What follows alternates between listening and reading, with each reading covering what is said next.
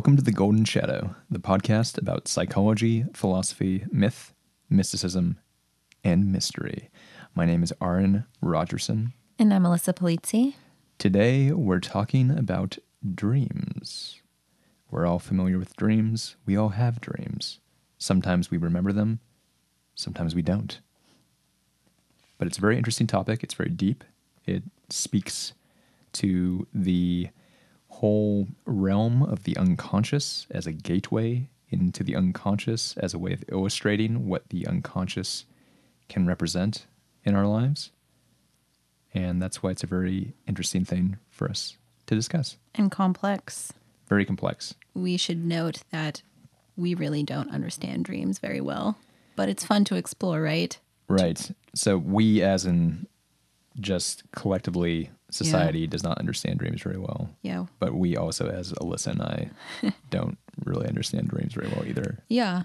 But I, uh, I think there's some sort of like kernels of truth in the patterns of, of diving in and trying to pull apart what's going on in the studies of other individuals. But at its core, I think if you um, if you truly um, believe that this might be part of some greater narrative of your own conscious, um, and that is a part of yourself that you're not totally aware of, aka belonging to the unconscious realm, then we can't totally understand it. But that's okay.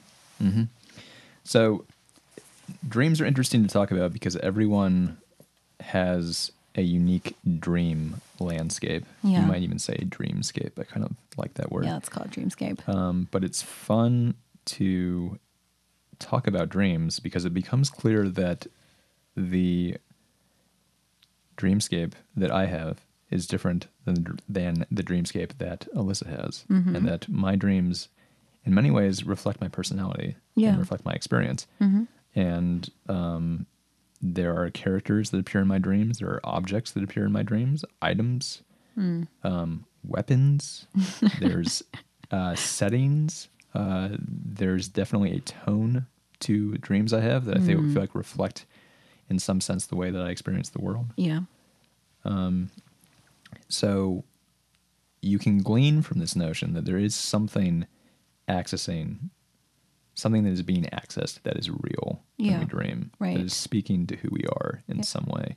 And it's not as simple as writing it off as a bunch of random nonsense. Mm-hmm. Um, it's also important, as we already said, it's important not to overread dreams or pretend as if they are predicting the future Right. or pretend as if our dreams speak to something very concrete that we hmm. can truly understand precisely what it means. Yeah. Yeah. As in, this dream about Edward means I'm going to marry Edward. Right. We need to be careful about that. Yeah. I think that there's a tendency to want to read into those aspects, whether it's appearing in dreams or some other symbolic form. Um, and I think that that speaks to a desire to really want to understand oneself. Uh, what's really behind that phenomena when people have some sort of vivid dream that they might um, associate some sort of uh, realm of possibility to, you know, or they read like their their local newspaper horoscope or whatever it is. You know, we just we definitely recognize this pattern inside of ourselves, and I think it speaks to that deeper psychological need to understand the unknown, and uh, we have to kind of approach it with a little bit more humbleness and openness, and um, really kind of matching what we get from those experiences with what is real and what what can be grounded. Embrace the mystery, Yeah. embrace the unknown, but also understand there's something to be learned, Yeah. something that we can make some sense of, that we can utilize to Yeah. perhaps help us navigate our confusing existence. Yeah. So, Alyssa, what is your dreamscape like? My dreamscape, um, I feel that often my my dreamscape has a lot of additions of, of the people that I know um, coming up in all of these different dynamic ways. Sometimes I have dreams where there's a whole host of uh, individuals that I know from my friend group, and it, there's this huge dramatic scene that's playing out. And when I wake up and I really start to think about it, I realize that none of those people who showed up in my dream really actually um, were those friends in real life, which is to say, despite dreaming about them, I could see so much of myself in the version of this friend or that friend. And the whole narrative actually spoke to some greater dynamic going on inside of myself. Um, so I find that the way that my my consciousness really pulls from my life is through these very deep, meaningful connections that I have. Sometimes I feel like I dream of people in a way that it's difficult for me to feel like the I can connect the relation to my own life. Like I feel like in some ways I'm I'm just seeing some aspect of themselves playing out in my unconscious and I wake up really kind of thinking about their life and their experience. And this just speaks to this uh, really deep sort of humanistic um, compassionate, empathetic element. I'm very person focused, and the people in my life are very meaningful. And their experiences, or just kind of the experiences of people in general, is something that is very prominent for me. And so, a lot of what uh, is going on in my dreamscape often has a lot to do with other people or their relation to me. Right. So you're a very extroverted person. Yeah. You are concerned with other people. Yeah. You just speaking from my personal experience, you, you orient yourself very much to take care of others, to see what other people need in group social situations. Um, you do care about how people are uh, feeling and whether or not they're enjoying yourselves and um, so your your dreamscape reflects this Yeah, i think in a Yeah. way that, that makes a lot of sense Yeah. and um, i think i think it's interesting that you talk about the people that appear in your dream as not necessarily being the individuals Right. that like literally the individuals well of course not literally they're not, they're not literally in your dream but if you see a friend and the friend is jim in Yeah. the dream it it's not necessarily true that that's what the individual in the dream actually represents Right. Right. that it's like almost a container Yes. for some aspect of your personality Yeah. that you are projecting into this Exactly. object of the dream. Yeah. And I think why that happens is because who that person is to me, their personality traits, their characteristics, there's something about them that is representative of a part of myself. And so, in some ways, when this mishmash of like associations begins, if I need to find a container for someone who's courageous and bold, I think, ah, yes, Jim. I mean, I'm not thinking it, but some part of me is, right? And so, that container of courage and boldness um, starts to manifest in my dreams as my friend Jim. And when I actually think about it later on, sort of reflecting and analyzing the dream, I could really start to see how he's kind of a mask for that part of myself. But it's easier, of course, to dream about other people rather than like five versions of yourself. Right, right. And this uh, it's it's even more striking when and I think this happens to everyone when someone appears in, in your dream that you have not talked to or thought about in Yeah. a very very long time. Yeah. And it might even be someone that does not play any major role in your life. Mm-hmm. Um, you know, it could be someone that you haven't spoken to for 10 years that you went to college with maybe Yeah. and they just appear in your dream. Uh, it might be someone that you met yesterday, like at a sandwich shop or Right, something, right. and like they don't, you don't even know them, Yeah. and yet they're in your dream, and Yeah. it's easy to be like, "Whoa, that's very strange. Like, what is this person doing in my dream? Maybe this person means something to me that's really important. mean?" Should I contact them, etc." But it's important to understand what you're what you're describing is that um, someone from your past, even someone you didn't really know very well, might Mm-hmm. represent in your mind um, uh, innocence or Right.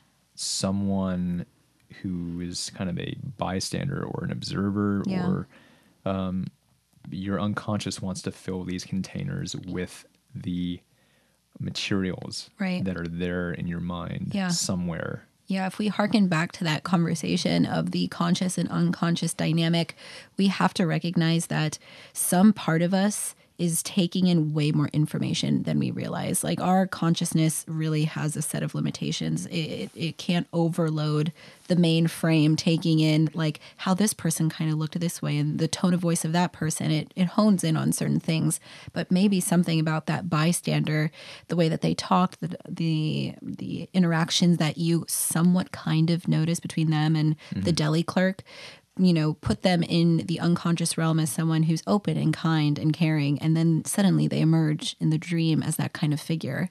You know, some part of you picked that up, picked up that pattern and sort of placed it into that repository of the unconscious. Mm-hmm. Yeah, the repository. And uh, it, it really speaks to this idea that each of us has a personal mythology.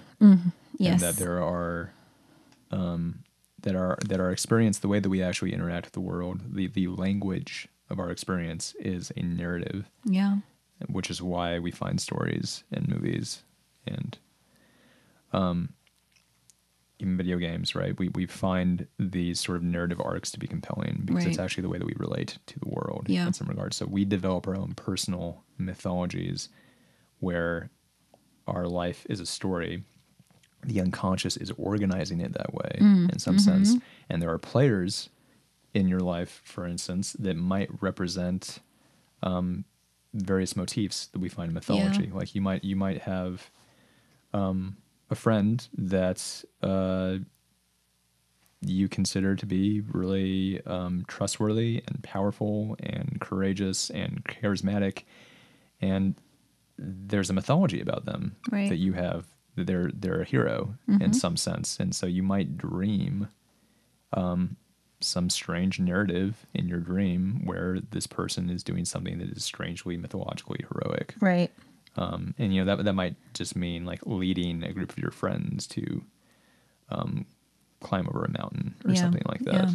Um, In that same vein, we can also look at the collective mythologies that can come up in this space as well. Because if we're dealing with the archetypal realm and our connection to that that space of our existence, you might also have then the emergence of these deeper archetypal themes that take the container of the courageous hero, but this time you're like actually dreaming of like Hercules or maybe like Aragorn from Lord of the Rings or something. Like maybe it's not your friend Jim, but it's actually being held by this um, more collective container. And that's really interesting, something to take note of, something to even um, expand upon if these more collective themes show up in the dreamscape that don't seem as personal as someone you knew. right, right. And that, that speaks to the sort of archetypal nature of, um, well, of our psychology. Yeah. The, the, archetypes play a role in Yeah. um, shaping the way that we interact with the information that we Mm-hmm. encounter,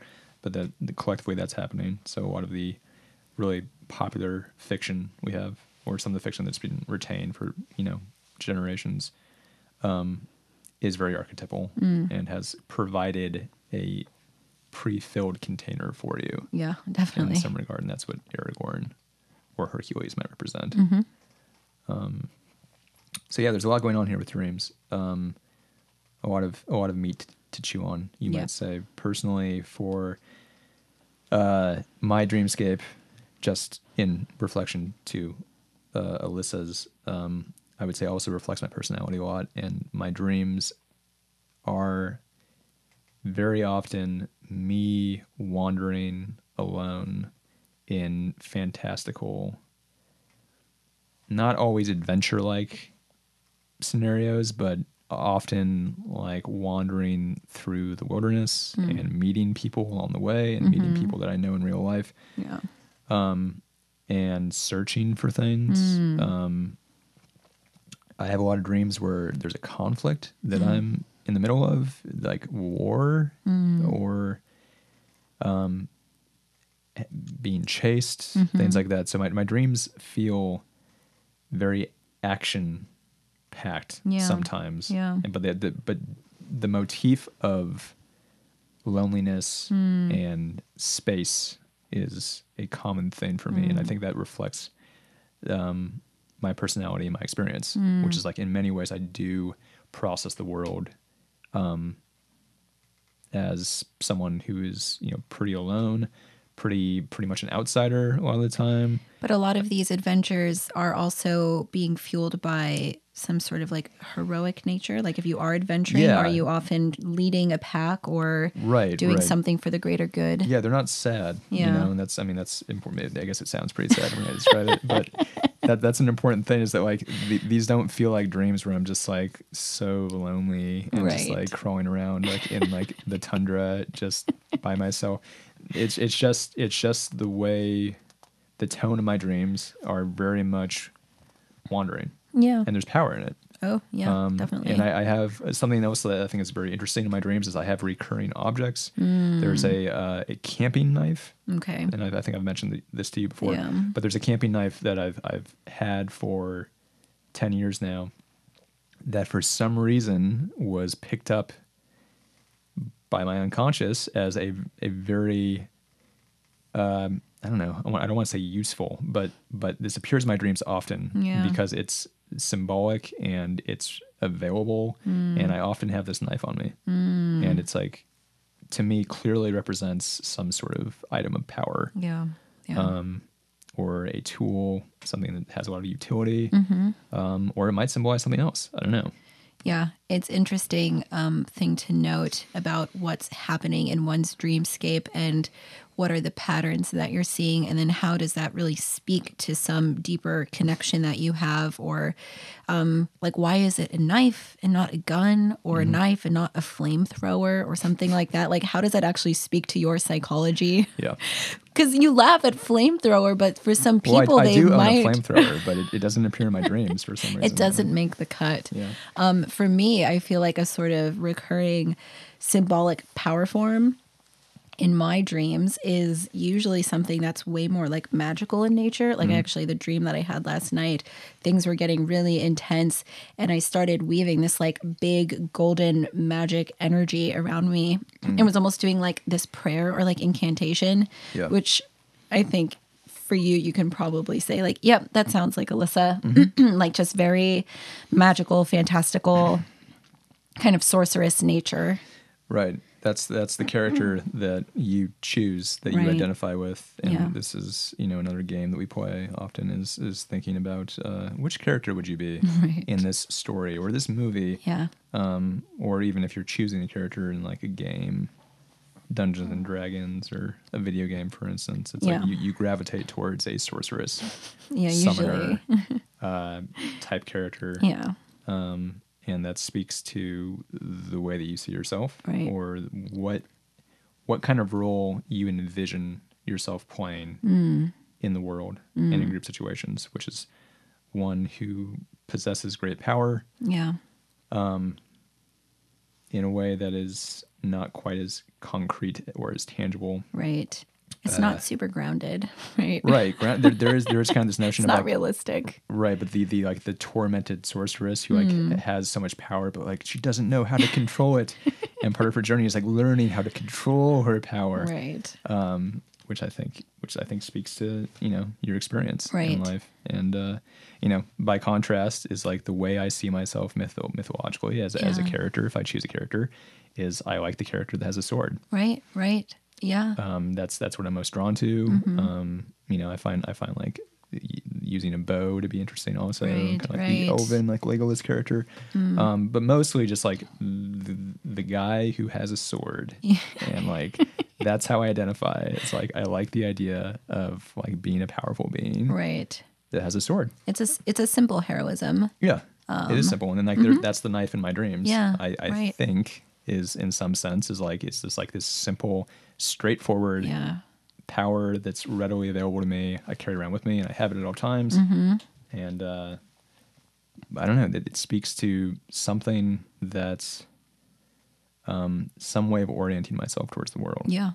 And I think that's what's really happening in this in this place in our consciousness where we're sort of um, pulling from all of these scattered associations of people we know, um, our own sort of personal mythology, how we view ourselves, who we saw yesterday or last week, um, things that are sort of building and um, forming inside of ourselves, and all of that then plays out in this really um, just um, otherworldly landscape at night. And it's really interesting, actually, to really start to dive in and understand what that means for oneself. So, just on a more psychological level, Sure. How might we actually try to define like dreams? Like, what's what's really happening on a more sciency type level, let's say, or or we have this notion of what dreams are. Everyone's kind of familiar with the dream experience Mm-hmm. because they have dreams. Um, what's the unconscious really doing? And how, how can we interpret what the unconscious is doing? Like, why dream at all? Like, why have any dreams? Yeah. I think it, it seems like a very necessary function. Hmm. And we're not the only animals, air quotations, that dream, Right, right? right, Like sure. we watch dogs, Right. Go on, go on YouTube and look up uh, sleepwalking dog. so cute, or they're you're just like running Yeah. Mm-hmm. in their sleep. There's some sort of function that's happening for us during this period of rest that seems necessary to um, our minds um, continuing to function um, in a balanced way. Mm-hmm. So it certainly seems to bring a sense of processing. I often wake up feeling that way sometimes after a lot of things have been going on. Yeah. Emotional processing, um, just brain dynamics sort of firing off and associations pulling here and there. And yet I can kind of wake up and there's a sense of that something was kind of going on in some way. Maybe Mm. I'm feeling a little bit more at rest and more at ease. Yeah. So I, I think partly there there's some sort of regulation happening. Right, right. The brain, the brain is well, the body is at work, um, processing, regenerating, Mm. healing. I mean, when we sleep, that is, it's not just laying down. Right. Is how you regain your energy. It's like the actual mode Yeah. of sleep is a um, state that the body enters in and says, "Okay, everyone, it's time to like regenerate. It's time to heal. It's time to get back to work." And um, that's that's interesting. I I mean, part of part of the aspect um, when we think of processing as being what happens when we dream, that's that's part of it and makes sense. But there's also this sort of this notion of like, why are the dreams not about what happened Right. today? Right. Like if they were just processing, wouldn't they Right. just be processing what happened? Yeah. It's and not there's that. it's more complicated than that. Yeah. And so the the dreamscape is being constructed from all these different pools of material inside of you. Mm-hmm. Yeah. And um, there's you know I think another notion we have with dreams is that something is just playing, Mm. like a movie is being constructed while the brain is working on other stuff. Yeah. So redirecting whatever ego consciousness is Hmm. towards a different place while the brain is often in the back, in the back end, regenerating things Right. is some notion. I, I know in that movie, like Inside Out, the, the Pixar movie, Uh-huh. that's what dreams are in the movie. Is like they just have people who are like filming, like Right, uh, filming right. a little scene Yeah. to distract the Yes, sleeper in some um, sense. Yeah, and that's not um, an uncommon um, approach to understanding dreams. And I think there's truth to that. Mm-hmm. I really do. I don't think that every dream we have, that we have like bits and pieces that we remember, holds um, a lot of insight. I think in some ways, like there are things probably happening in that space that just need, um, you know, to be put on tracks and, and let it happen because Right. other stuff is happening. Um, so we have to be open to all of those realms of Right. possibility. Right, and and the fact, I I think the fact that we can have dreams, and this is this is a longer discussion that we're probably not going to get into. But the fact that we can have bad dreams, that we can have terrifying dreams, Mm. Yes. the fact that dreams can uh, do something that makes us wake up like screaming. Mm-hmm. Yeah. You know, if it was just processing the events of yesterday, Yeah. Mm-hmm. or if it was just playing a movie while you sleep, it's like, well, why this terror? Yeah. What's the point of that? Right. Um, and I think that alludes to this idea that there's material that is being pulled up by the dream weaver, you might say, to to construct the dream, and it's coming in and out of different uh, different sources of material, and that it might cross an area of your psyche that is painful, Yeah. or that is a traumatized area that you're closed off to. Yeah. um, someplace that you're really, really suppressing when you're awake. Yeah. And for some reason, the dream weaver, let's say, wanders into that area Yeah. and pulls upon something that you actually are not ready to let into consciousness. Right. And that's where I think the interesting idea behind the compensatory nature of dreams comes in, where it's like, maybe you should start acknowledging some of this repressed trauma right. that you have. And as that starts to emerge, it's like, like so overwhelming, even in the dreamscape, that it can morph into this like nightmarish, scary, violent, intense uh, dream. But what's interesting um, that I think for many people that often when they work even with intense, scary, nightmarish dreams that um, what felt too overwhelming actually doesn't end up being as scary or bad when the individual maybe starts to face what's actually in the dream itself whether that's in the conscious world or a shift in the in the actual dream where one starts to face like the scary monster that's running towards them um, or what have you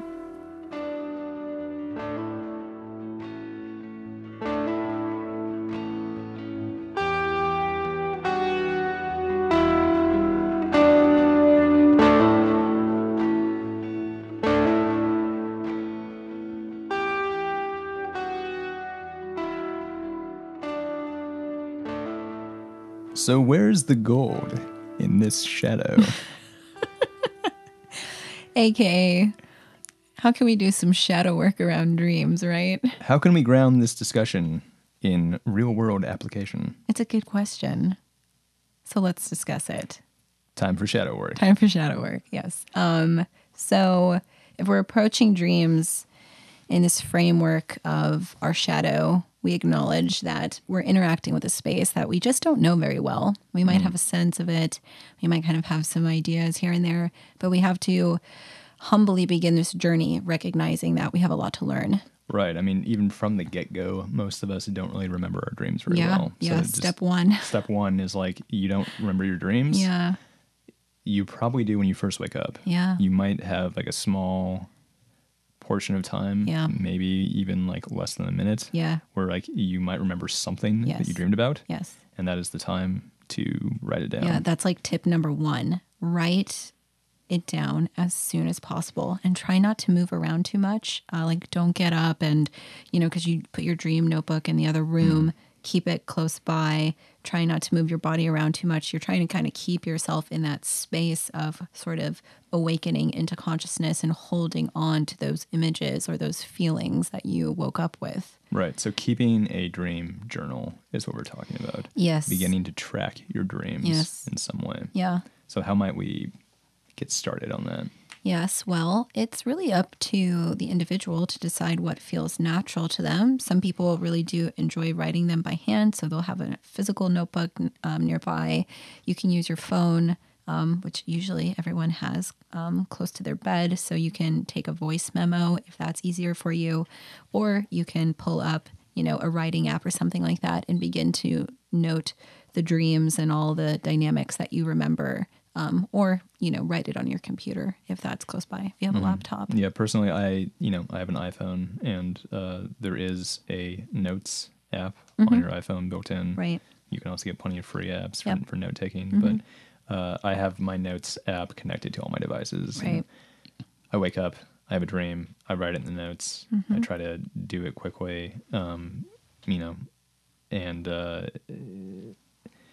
usually I just leave a date, and that's how I keep track of it. I Mm. Yep. have- I- and then I have a larger journal on Yes. a computer that I keep it in with all these dates with all these dreams. yeah think about how you want to file things because it's helpful to be able to go back to this um, to these recordings or to your entries and and actually reflect back upon dreams that you've been having and being able to date them and know um, when they happened what month what year what time of your life um, was was that dream emerging? Um, can help you understand the greater narrative of your dreamscape and what's happening for you and i think that's what kind of takes me into like tip number two is like as you begin to actually record your dreams it's time to start understanding the greater picture of what's evolving here. And by doing this by writing down your dreams every day and not just kind of writing it and then forgetting and doing nothing with it starting to really look for patterns um, recurring motifs um, characters people who are coming up environments places you're really trying to start creating a vocabulary and a grammar for your dream Right. So keeping track of your own personal mythology, Mm-hmm. as we alluded to earlier, your own personal repository right of dream objects, you might say, whether that's people or items or settings Mm-hmm. yeah or even more rare things like music Yeah. sometimes or Yeah.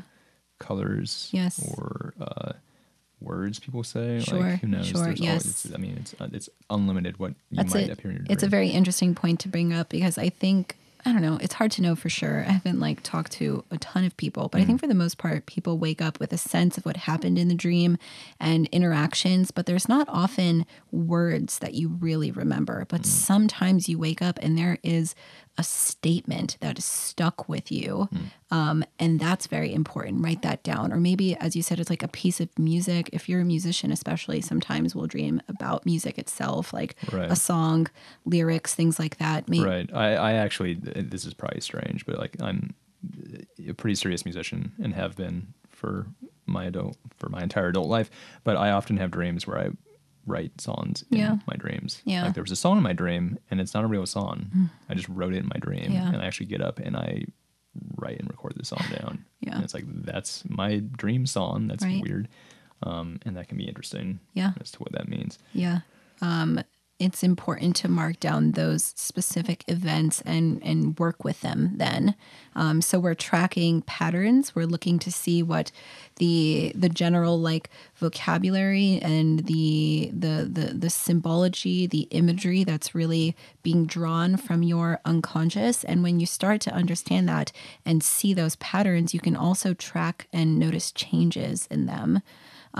So if one has this recurring dream motif of being chased and maybe who's chasing you or what entity. And the setting is always different but there's this sense of that that movement of the need to get away that something's coming for you. But suddenly things start to shift. You might start to look at other areas of your life and think what is this aligned to? You know is something going on in your conscious life where you're making a shift in your attitude? Is some element of you transforming? Is that now being reflected in mm-hmm. your dreamscape um, you only really get that by putting in the work of the somewhat daily dream tracking Right. So a good place to start might be you have a dream, you wake up, you write it down immediately if you can, or record it, yeah voice voice uh, voice memo, Mm-hmm. if that's easier for you, and um, a date, and then you can title your dream. Yes. If you have a certain sort of experience in the dream, you can give it a title, sure certain tone or feeling. You could write that down Mm-hmm. yes uh, people that appeared in your dream, Yes. objects, whatever, you can put all those things at the top of this little note you're writing, or this little journal Mm-hmm. entry at the top. Um, you know, in parentheses, uh, you know, 215, 2020, uh, title, My Nightmarish Van Trip. um, and then parentheses, uh, Joe, Bessie, and Jackson were in the dream. Uh, scary. Mm-hmm. But a weird twist at the end. Like, you know, yeah stuff like that. And then below that, you can actually write a more detailed description of what happened, Yeah. like scene by scene, Yeah. if, if you want. Yeah. But being able to go through your dreams and just see these motifs at the top Yes. is a good way to track it and to begin to develop a, you might even say like a system or Yeah. science Right. of your own dreams. Yes. I think it's not super common to give a title to the dream, but I think that it's actually a pretty interesting practice that you might find pretty difficult initially, but trying to conceptualize it or pull um, from something with inside of yourself the the main um, overarching um, aspect actually might speak to something going on in the dream that you didn't realize. So it's like the act of analyzing and the act of introspection that actually often reveals further associations, insights, and that's kind of the main work around doing dream analysis It's not just to track it for the sake of tracking it and you just sort of forget. You're trying to draw things outside of yourself and become more aware, become more conscious, have that dialogue between you and yourself, um, and really understand how it reflects to what's happening in your life right now. That's a big, important question. What's going on? What happened in the last few days? What kind of inner dynamic is this speaking to? How does this relate to my life and what I'm experiencing? Yeah, and this is true for just regular journaling, but uh, if you externalize these things, the more the more that you take the contents of your unconscious or of your conscious, whatever, the more you externalize things by writing them down, um, journaling, putting them on a piece of paper, uh, the more you can look at them objectively, the more you can bring things into conscious awareness by systematically taking a look at them. That's why journaling is useful. And for dream journaling, um, the more you can bring this outside of you onto paper, Right. The more you bring it into consciousness. Yes. And you begin to recognize patterns that you never would have Yes. just by thinking about Yeah. your dream and then just forgetting about it. Yeah. Um, That's that core of shadow work, the Mm. stuff that we're just not paying attention to for whatever reason. You know, Right. maybe we don't have the time, maybe we don't we don't want to look, but it's these types of actions that really can apply to many things outside of dream work Mm-hmm. that really allow us to start growing in awareness of ourself and our in our life. So, how else can we use these dreams? Let's say once we've written them down, Mm-hmm. what other applications might be useful? I think it's important to explore a couple of different realms once you have the dream, which is, you know, what what does it mean to you? How is it speaking to those inner dynamics? And what can you do to actually follow up upon um, reflecting on these things? Especially if the the dream seems to speaking to some something inside of yourself that's kind of trying to emerge, some part of yourself that you need to process um, it's time to sort of continue that externalization process and maybe do some further meditation on the dream images. Um, you can explore the technique of active imagination, Right. which often uses um, some sort of aspect of a dream, whether that's an image or a character or some feeling tone, and beginning there and exploring it in a more active, sort of meditative style. And active imagination can take the form of um, a sitting meditation where you sort of expand that imagery in your mind and sort of follow it, but it also can be through painting, drawing, um, music, um, dancing, things like that. You're just sort of trying to embody that imagery and that di- unconscious dynamic more and seeing how it grows. Right, and the the dream can serve as a bit of a, an access point to the unconscious Mm-hmm. Yeah, realm yeah. that you can actually um, anchor onto Yes, in some yeah. regard and make these connections to the unconscious that otherwise would be hidden from you. Yeah, yeah, Um, and that's why it can be used, I think, for a lot of therapeutic applications. yes. Um, and if, if you have a therapist, even you can Yes. ramp your dreams Yeah, and talk to that's, them. that's what I was going to say. Mm-hmm. Especially, um, you know, you don't have to be working with like a Jungian an- analyst specifically to do dream work. Um, the the mind of the therapist and how they know you can also be a helpful um, place to really take the dream content into the the therapeutic um, relationship and explore it because they know parts of you already that um, they that you're trying to work on and that you're trying to realize. And that can be also said for people that you know in your life your close friends and um, family discussing your dreams with them um, can be helpful because they might offer an interesting insight that you hadn't considered. At the same time you are your own creator of the dream space. Um, kind of always following what feels true to you is important.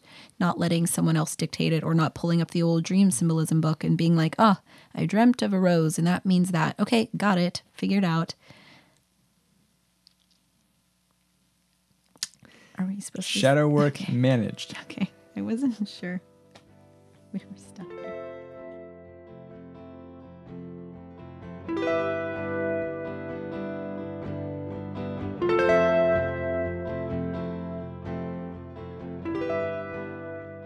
And now it's time to answer some questions from our audience. Why do I always dream of pain being inflicted on me? Death. Sometimes it's really graphic. Well, it makes me think initially about shadow content that feels painful, difficult, even traumatic in nature. Maybe carries this feeling tone experience of badness, scary, stay away. And when we think about that unconscious content holding things inside of ourselves that we're not paying attention to, that might be manifesting in the dreamscape as this violent, um, um, you know, killing dynamic that's playing out for you. Could be something perhaps um, that you were suppressing Yeah. quite a bit, and it's sort of trying to break free. There might be a, a undercurrent of anxiety in your life that you're not in touch with, and Yeah. so it manifests in the only way that it can, which Yeah. is in the dream world. Yeah, an interesting um, sort of pattern that a lot of the Jungian analysts saw in dreams was that this sort of archetypal um, playing field of of violent nature cropping up in dreams um, was associated a lot with people with a lot of intense trauma in their life, and that in the dreamscape, this sort of archetypal um, system was ignited where you would have, especially if someone needs to work on their trauma or um, are beginning to work on it, that you might see these very violent characters appearing, which are sort of manifestations of that grief or that traumatic element. Something that you should pay attention to, probably, Yeah. if this is happening to you. Yeah, definitely. And pursue some kind of therapy, perhaps. Mm-hmm.